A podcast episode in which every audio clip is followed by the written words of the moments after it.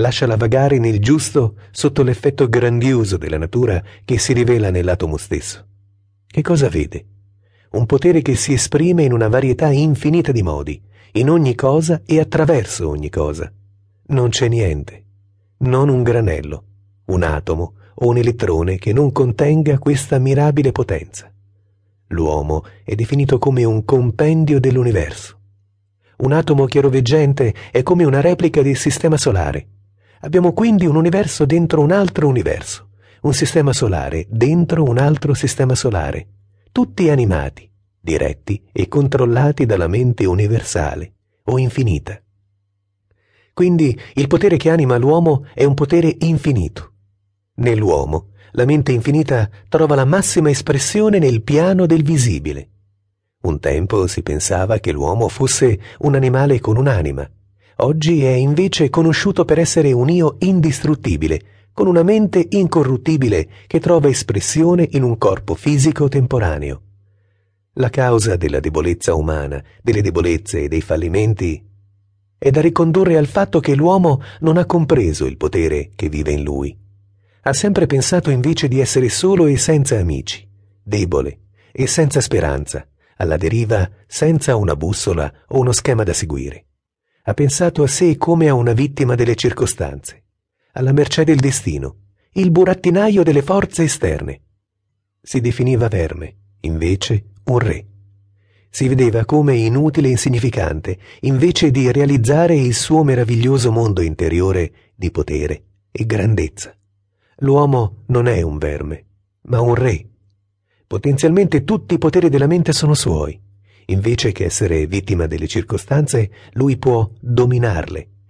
Invece di essere il burattino, lui può essere il burattinaio. Può essere ciò che vuole, fare ciò che vuole, realizzare ogni suo desiderio. Ora che l'oscurità è stata trafitta, l'uomo si rende conto che è una creatura mentale e che è mente quanto è materia e quindi è un tutt'uno con la mente infinita o universale.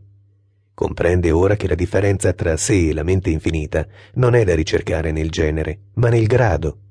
Come un viaggiatore perso nella foresta, che quasi morente trova finalmente la strada verso la sorgente eterna di acqua, così l'uomo, che dopo un lungo vagare senza meta, Finalmente si rende conto che in lui c'è una fonte inesauribile di potere e sapienza e che la sua mente subliminale è in contatto con e forma in parte la mente infinita dell'universo. Questa è la più grande scoperta della storia del mondo, la rivelazione che corona ogni epoca, la conoscenza che acceca e sovrasta ogni altra conoscenza. Nell'uomo dimora la mente insondabile e infinita dell'universo. Comunque vengano chiamate queste forze, non possono fallire. Sono infinite e inesauribili.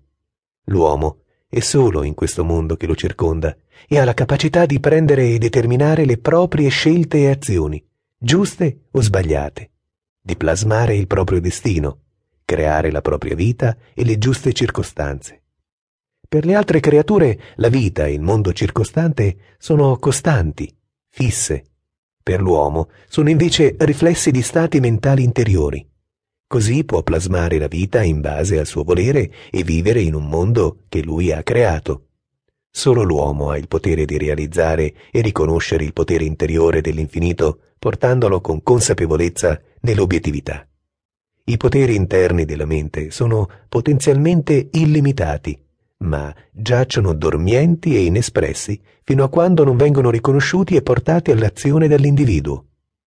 Questa è la causa principale della preoccupazione e dell'angoscia della maggior parte delle persone. Non riescono a vivere la vita come andrebbe realmente vissuta o ad ottenere anche solo un successo parziale, se non con grande difficoltà. Si meravigliano della loro debolezza senza rendersi conto che in loro giacciono poteri incommensurabili in attesa di trovare il modo di esprimersi. Finché l'uomo non li chiamerà all'azione, questi poteri non potranno mai agire. In lui si trova infinita saggezza, conoscenza, ispirazione, potere creativo e forza motrice, ma continua a tenerli sopiti, inconsapevole.